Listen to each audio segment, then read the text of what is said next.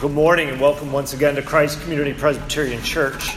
Uh, we're glad that you're here with us this morning. We are starting a new series in the Gospel of Mark. We finished a short series uh, last week or the week before. You had a little uh, taste of my dad preaching last week, which I'm very grateful for. Um, and now we're starting into the Gospel of Mark. There are, of course, four Gospels, each with differing emphases and perspectives. Yet they all tell the same good news, right? They all tell the glorious news of our Savior, uh, Jesus Christ. Mark, though, is unique in a few ways, and so I just want to kind of highlight a few of these ways before we get into the text. First, it's a comparatively brief gospel, right? Uh, it, it, compared to the gospel, the other gospel writers, uh, it's short. It doesn't include as much detail, though at a few places it actually includes more detail than the other gospel writers. Um, it, unique detail. And stylistically, you might say it's action oriented. You'll notice as we go, go, through the text that Mark's transitions like a, like a rapid fire. Everything seems to happen immediately afterward. So they go from one event to another, saying, and immediately, and then, and then, and immediately following, they did this, that, and the other. Um, and it creates this sense of, of rush. And it is, for him, a sense of rush. He's trying to get to the passion narrative, which takes up a big bulk of uh, the text of the Gospel of Mark. So, a big chunk, almost half of the Gospel is is uh, just dealing with the passion narrative. Um, and so there's this rush to that. Um, there's another aspect to the Gospel of Mark. There's a sense of both mystery and then revelation. Mystery and revelation. Um, at the beginning of the Gospel, Jesus' identity is hidden, not from the reader so much, but from those uh, people with, within the narrative itself. And so there's this sense of Jesus holding back his identity until the moment, until the time of his prescription. And, and then it hits this point where Peter confesses Christ in the, in the gospel in chapter 8. Um, and after that, it's Jesus revealed, Jesus, the mystery revealed, and then there's a move to the cross. Um, a couple other things about uh, the Gospel of Mark. It was likely uh, written while, uh, while Mark was in Rome. This is John Mark. You'll remember him as a companion of both Barnabas and Paul. He was also a companion of Peter, and he was probably in Rome with Peter during uh, the reign of Nero, right? That horrible Roman Empire who launched uh, a terrible persecution after the fire, the great fire of Rome. Um, but Peter and Mark were writing, or Mark was writing uh, his gospel at this point, and he was likely writing a lot of what was coming from Peter's own perspective. Uh, most all commentators going back to the very earliest ages see this as kind of, in some ways, Peter's gospel, though certainly Mark, uh, it's his gospel. He, he, he puts his own mark on it in that sense. Um, uh, he was as well an eyewitness of Jesus. Uh, his mother's home was one of the sort of, you might call the, the bases, the, uh, the locations where Jesus and the disciples would find refuge. And so John Mark's home became a place of refuge. And so John Mark himself, as a young man, was uh, an eyewitness of Jesus. In fact, commentators think that uh, he actually puts himself in the story in sort of in, uh, in, in, a way that is maybe not ultimately very clear, but there's a young man during when Jesus was being arrested who flees naked. I don't know if you remember that. It's sort of his own shame coming out there. And a lot of people think that that's John Mark, um, though it's a little unclear. Um, the gospel actually has no superscription. In, in, other words, there's nothing that says this is the gospel according to Mark. Um, uh, tradition says it is, and going all the way back to the earliest fathers. Um, so, John Mark wrote the gospel, but he didn't want himself to be the center of the gospel. No, Mark is interested in highlighting one person, right? He's interested in highlighting the person of Jesus Christ, the Son of God. And we see that at the very outset of the text here. So let's jump into the text. Your text has before you verses 1 to 11. We're going to be looking actually at verses 1 to 13. I'll read those last two verses for you. They're not printed, but if you have your Bibles, you can open there uh, with me. Mark chapter 1, verses 1 to 13. Hear God's word. The beginning of the gospel of Jesus Christ, the Son of God. As it is written in Isaiah the prophet Behold, I send my messenger before your face who will prepare your way. The voice of one crying in the wilderness, Prepare the way of the Lord and make his paths straight. John appeared, baptizing in the wilderness and proclaiming a baptism of repentance for the forgiveness of sins. And all the country of Judea and all Jerusalem were going out to him and were being baptized by him in the river Jordan, confessing their sins. Now John was clothed with camel's hair and wore a leather belt around his waist and ate locusts and wild honey. And he preached, saying, After me comes he who is mightier than I, the strap of whose sandals I am not worthy to stoop down and untie. I have baptized you with water, but he will baptize you with the Holy Spirit. In those days, Jesus came from Nazareth of Galilee and was baptized by John in the Jordan. And he came up out of the water immediately, and he saw the heavens being torn open and the Spirit descending on him like a dove. And a voice came from heaven You are my beloved, you are my beloved Son. With you I am well pleased. The Spirit immediately drove him out into the wilderness. And he was in the wilderness forty days, being tempted by Satan. And he was with the wild animals, and the angels were ministering to him. The word of the Lord. Let's pray. Heavenly Father, we thank you for your word. We thank you for the good news of Jesus Christ, your Son. And so, Lord, we ask today that you would reveal to us Jesus more clearly, that we would see his glory, his power, his love and his compassion and mercy. We ask this in his name. Amen. So, Mark begins his gospel at an interesting point. Uh, Matthew and Luke begin with the birth narrative, right? They talk about Jesus' origin story, if you will.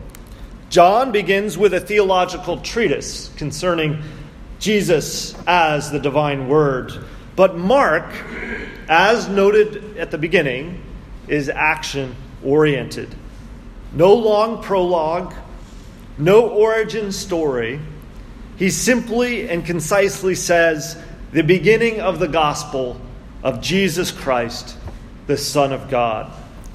And then he brings us to the wilderness where John the Baptist is baptizing people from Jerusalem and Judea.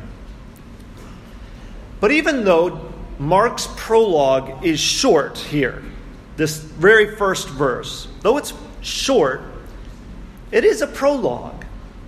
In fact, in many ways, it's like a thesis statement. It's seven short words, at least in the Greek, it's seven words. I think in your text it's probably 12 or something like that. But in the Greek, it's seven words. And it's the entire gospel, almost that Mark is writing, wrapped up into this one verse. It is the good news of Jesus, the Messiah, God's beloved Son, the one sent by God to save his people from their sin. And the good news begins in the wilderness with a camel hair clothed, locust eating wild preacher named John. And it was here in the desert at the Jordan River that Jesus' ministry began.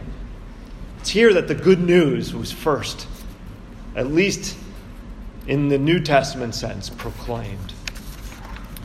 And the most striking aspect of this beginning of the good news that Mark unfolds is that Jesus, He, the King and Lord of all, God's beloved Son, that He came That, that in itself is astounding. And he came into the wilderness. He came to be baptized with the same baptism that the sinful Judeans and people from Jerusalem were receiving. He came and he was tempted and he was tried and he faced wild beasts and he was put into a place where he needed ministering angels to come to him. He came. And this is the good news that we need to hear that Jesus, the Son of God, the Messiah, came. And that's what I want us to reflect on today. And I'm going to look at it in three parts. The first is simply preparation in the wilderness for this coming Messiah, right? We're going to look at the preparation for this coming Messiah. The second is the Son came to be baptized and to baptize. And then finally, the Son came to be judged. And those are the three things that I want to look at this God who came to us. So, first, preparation in the wilderness for the coming Messiah. Following his brief prologue, Mark quotes from the Old Testament prophets. We read them actually uh, earlier in our service. Um, the, there's a quote from both Malachi chapter 3, verse 1, and Isaiah chapter 40, verse 3.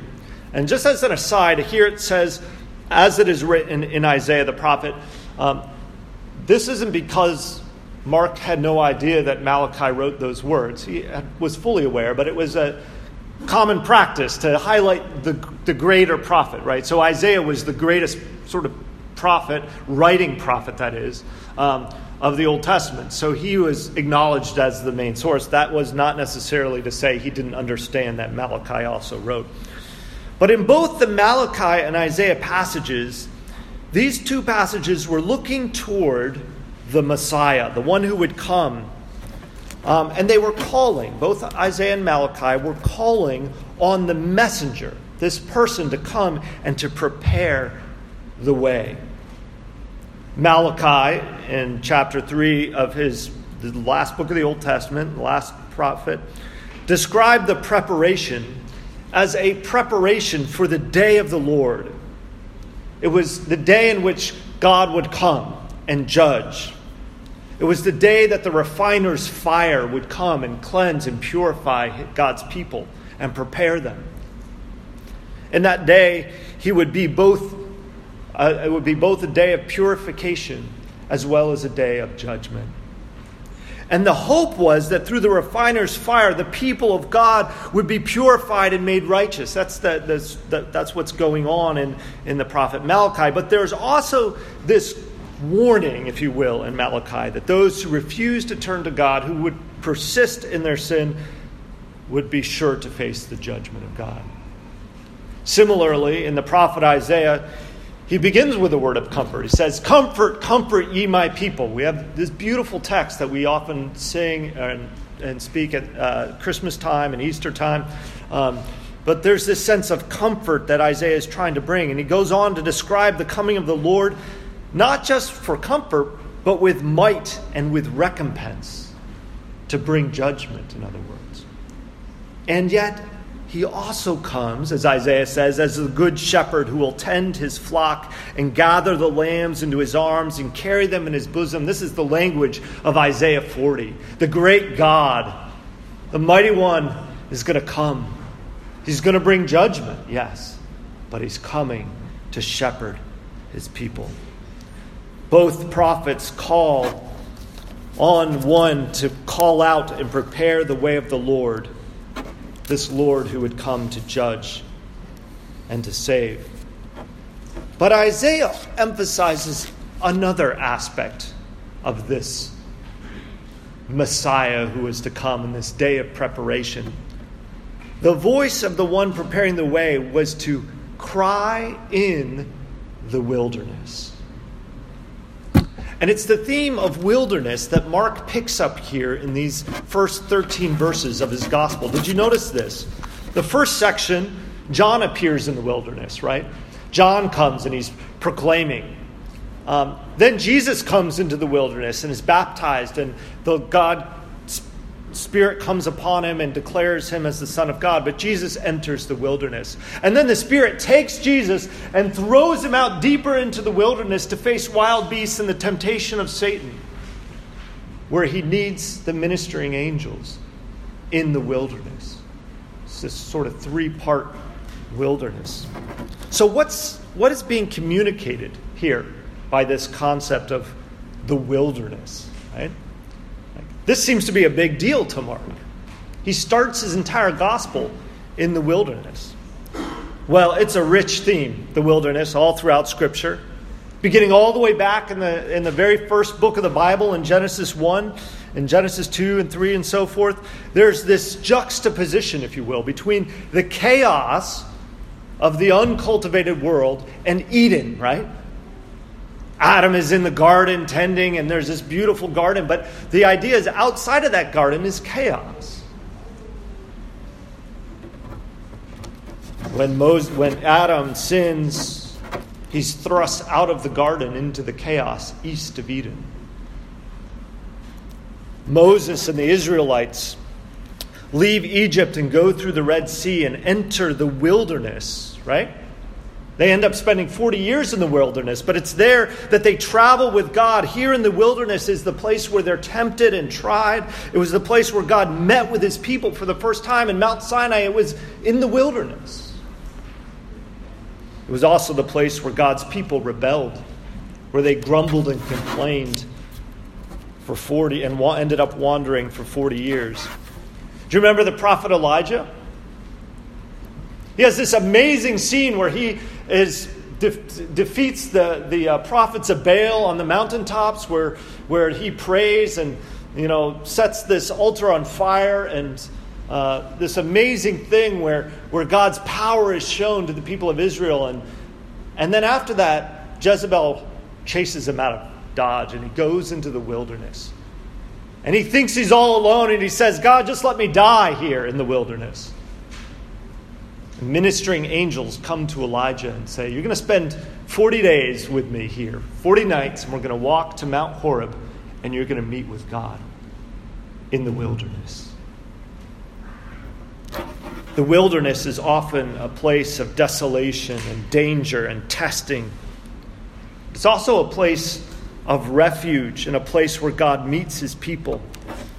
Throughout the prophets, the wilderness is that place that will ultimately be transformed. We capture a bit of this in the Isaiah text that we read. And then again in Isaiah 41, it says, The afflicted and needy are seeking water, but there is none, and their tongue is parched with thirst. I, the Lord, will answer them myself as the God of Israel. I will not forsake them. I will open rivers on the bare heights and springs in the midst of the valleys. I will make the wilderness a pool of water, and the dry land fountains of water. I will put the cedar in the wilderness, the acacia and the myrtle and the olive trees. I will place the juniper in the desert, together with the box tree and the cypress. God is painting a picture of what he's going to do to transform the wilderness. So it's here that John the Baptist prepares the way of the Lord. He calls all the people of the surrounding community of Judea and Jerusalem. He says, Come out to the wilderness. Just as the Lord had called the people through the Red Sea and into the wilderness, now again the people of God are being called out into the wilderness. And he, they came out. They came out from Jerusalem and Judea, and John called them to do what? To repent, to be baptized to prepare themselves. It was said in Isaiah that a highway would be made in the wilderness. The valleys would be brought up and the mountains would be made low and this made low and this pathway for God would be created. The wilderness itself was going to be prepared for the Lord, but here in John's baptism here at the beginning of the Gospel of Mark, it wasn't the wilderness per se that was being prepared and transformed, but it was the people of God. They were being transformed. They were repenting. They were looking for renewal and forgiveness. They were looking to be like pools of water in the wilderness. They were longing to be cultivated and changed. And isn't that all of us? Like the dry and dusty wilderness, our hearts are chaotic. often barren, rebellious.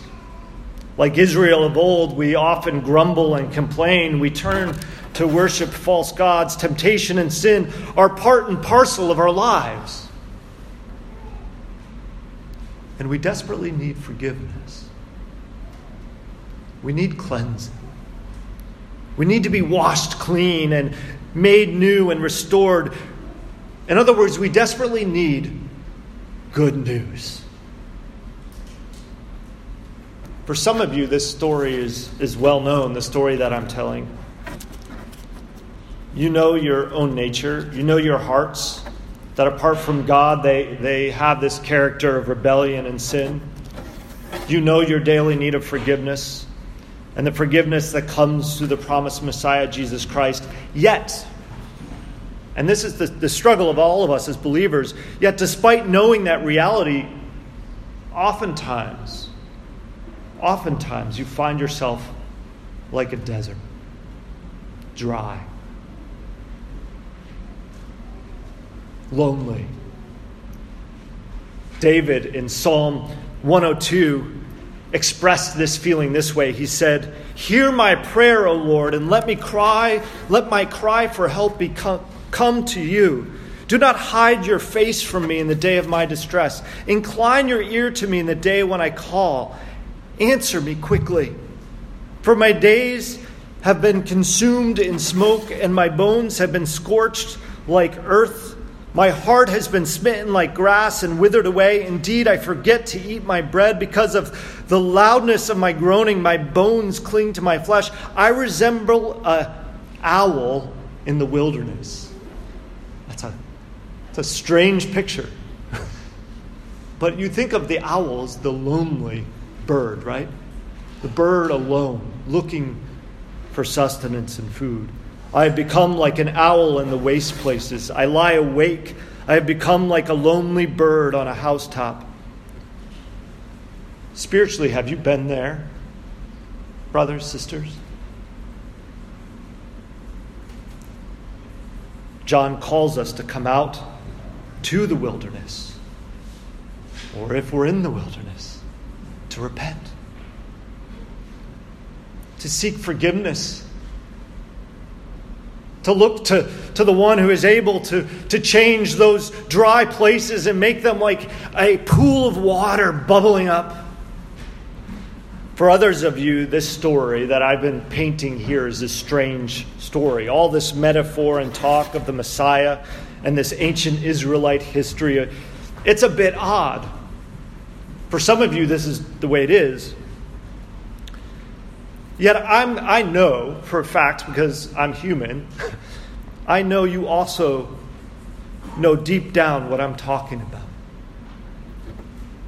That unsettled, empty feeling you get when you are alone with yourself, when you see the mess that you've created in life,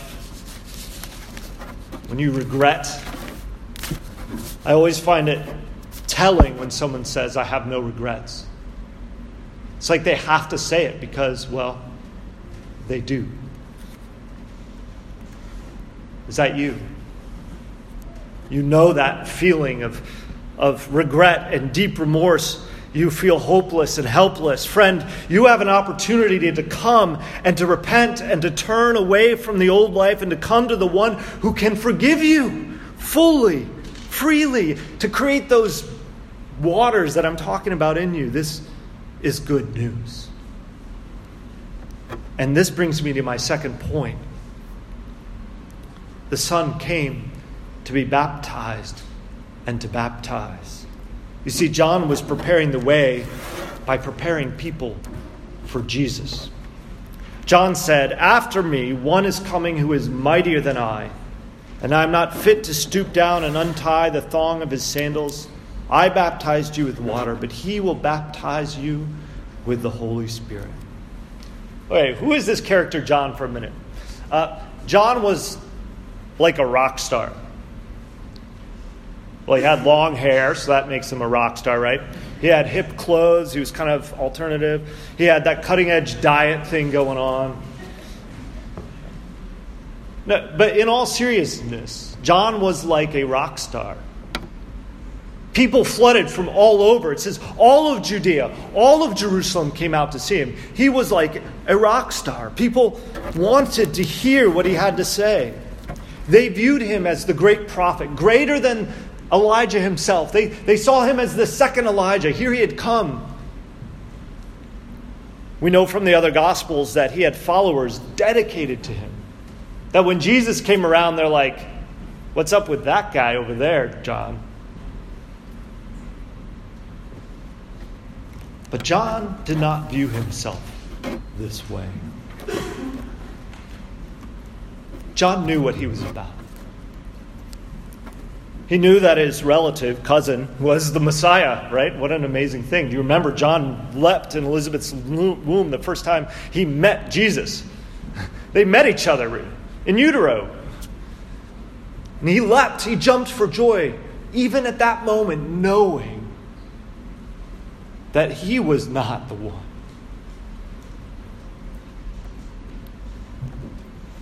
He was simply a herald, a voice one calling in the desert. Feet are a dirty thing. I don't like feet. I don't like other people's feet. I don't even like my own feet. Feet in a dusty Middle Eastern world without modern socks and shoes were, I can't even imagine, honestly. I think they'd be nasty. And only the lowest of the low servants would deal with the sandals of their masters. They were only the worst would go and have to tie and untie and clean feet and do all that. That was the that was the bottom of the barrel if you were a servant. John said he wasn't even worthy to do that. You see, John understood that he was a man of the wilderness that he was a sinner and that he needed the streams of water. He needed to be cleansed. He needed the transformational work of the Spirit just as the people to whom he was preaching. He also understood that his baptism, what he was doing, was symbolic and it was not the thing in itself. He says, I'm going to baptize you with water, but he's going to come and he's going to baptize you with the Spirit. His baptism had no power to transform lives. Just as an aside, there's always a danger to make our rituals the thing in themselves, right? Attending church can be a ritual. You can think, if I just go to church, everything will be okay. Or if I just say my prayers, everything will be okay. If I just read scripture, everything will be okay. If I just get baptized, if my kid is baptized, whatever it is, I'll just be okay. If I, if I just take the supper every week, I'll just be okay. Don't misunderstand, right? God uses all these means of grace by the power of His Spirit as we take hold of them by faith. We do these things in faith. God uses them, and they're efficacious in that sense. They change us, but it's not the thing in itself, it's God's Spirit at work in us. And they're effective.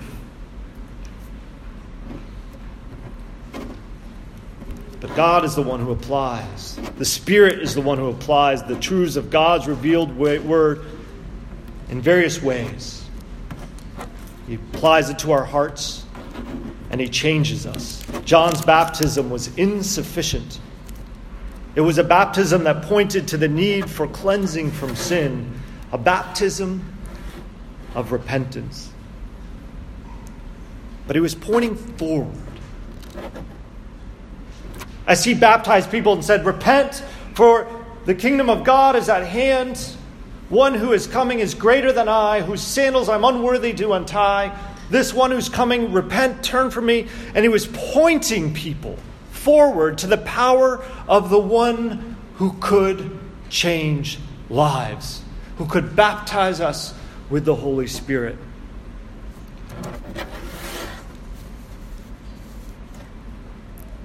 And here's the most astonishing thing because here's John. He's doing this, the rock star. He's out there, he's baptizing. He's saying, I'm unworthy for the, from the one who comes after me is greater than me, and I'm more unworthy even to untie his sandals. And Jesus comes marching in, right? Marching up to the river. He knew who Jesus was. In the other Gospels, he says, Behold, the Lamb of God who takes away the sins of the world. He knows who Jesus is, and Jesus comes up to him, and here's the Son of God present with him. And what does Jesus say? Baptize me. This is astonishing. This is absolutely astonishing. Jesus came to the wilderness to be baptized by John. Doesn't that strike you as a bit odd? This whole baptism thing was for sinners who were defiled, who were dirty, who were broken. And he says, Put me under that same water. I, I need to join them in this baptism for forgiveness of sins. I can't, I can't help but think John was a bit confused by this. He, I can't help but think he must have been sort of baffled by what was going on. But this is the story of the one who comes to the desert, to the wilderness. This is the story of the one who comes to transform it. And he does it by identifying with it. Let me rephrase by identifying with us unclean sinners. Jesus, when he was baptized by John, was saying, I am like you. And when he came up out of the water, something else happened. Something even more spectacular. The heavens opened up, and the Spirit of God came down upon uh, Jesus like a dove. Just like that, like a dove. By the way, the dove in the Old Testament symbolized the preserving presence of God. Remember, it was the dove that brought back a sign of dry ground to Noah in the flood, saying, I'm with you. You've been on this water for 40 days and 40 nights, but you're preserved because God is with you. But the Spirit came on Jesus, anointing him as the Messiah the one who would save his people from their sins, and a voice came out of heaven and declared, This is my Son, in whom, in him, I am well pleased. So, yes, Jesus identified himself with us. But he was also greater than us, wasn't he? In this moment, the desert became an oasis the dwelling place of God was with his people. Jesus as the great mediator, that high priest. Jesus as the prophet, the one who would proclaim the good news, freedom, and forgiveness. In just a few, just a little bit, in a chapter or so, Jesus is going to come out and he's going to forgive sins. And the, the leaders, the, the Jewish authorities are going to say, Who are you with that authority to forgive sins? The Son of God. Jesus the prophet and Jesus the king, who would, with all authority, make this wasteland a flourishing oasis, a fertile land. That picture of a highway is what you know the ancients would do to, to create a, a pathway not, not for general use but a pathway for the king and his army and so the, the valleys are brought up and the mountains are brought low, and this great wasteland is, becomes this fertile plain, and now it is a pathway for the living God. God present, reigning with his people. He identified with us, but he was greater than us. But the last thing I want to look at is this amazing God man who came. He came to be judged. He came to be judged, briefly and in conclusion. I've said this before, but water baptisms throughout the Old Testament were not just sort of nice little washing ceremonies. Some of them were. Some of them were just like we're going to wash our hands. Priests would do that. We're going to wash our utensils. Priests, uh, that became a tradition. But the, the greatest pictures of baptism in the Old Testament were pictures of judgment. right? Noah and the flood, judgment. Noah was preserved, all of humanity was wiped out in judgment. The Red Sea, Pharaoh and his army. The people of God were preserved, kept on dry land. Pharaoh and his army were washed, they were judged.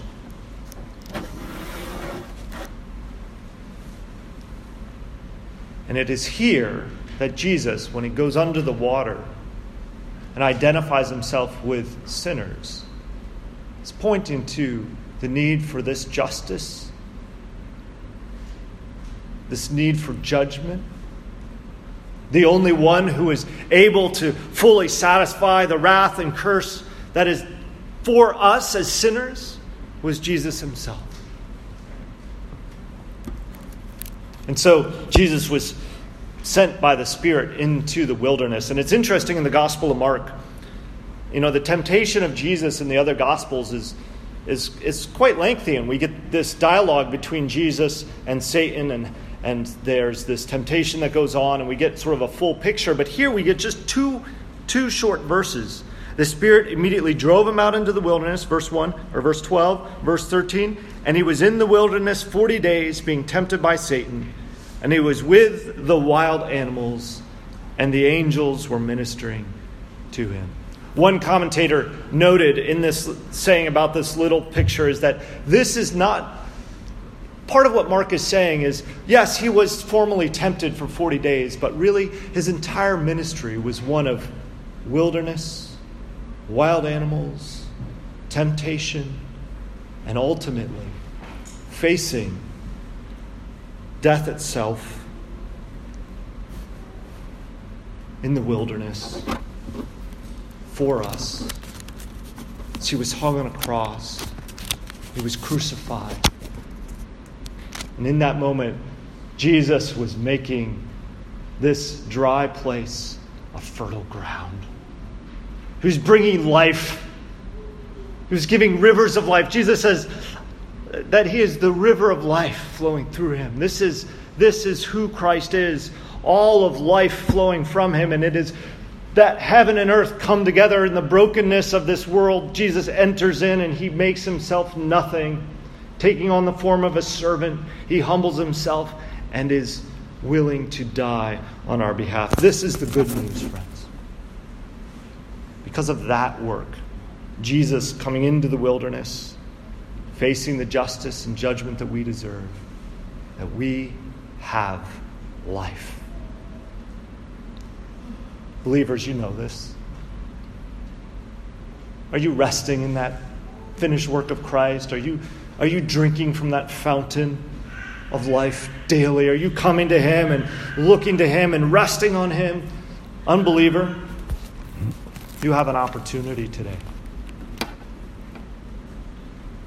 You have an opportunity to make the wastelands of your heart springs of living water.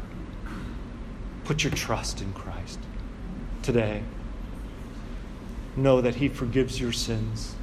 This is the good news. This is what Mark is all about. In the beginning, the gospel of Jesus Christ, the Son of God, the one who came. Let's pray. Heavenly Father,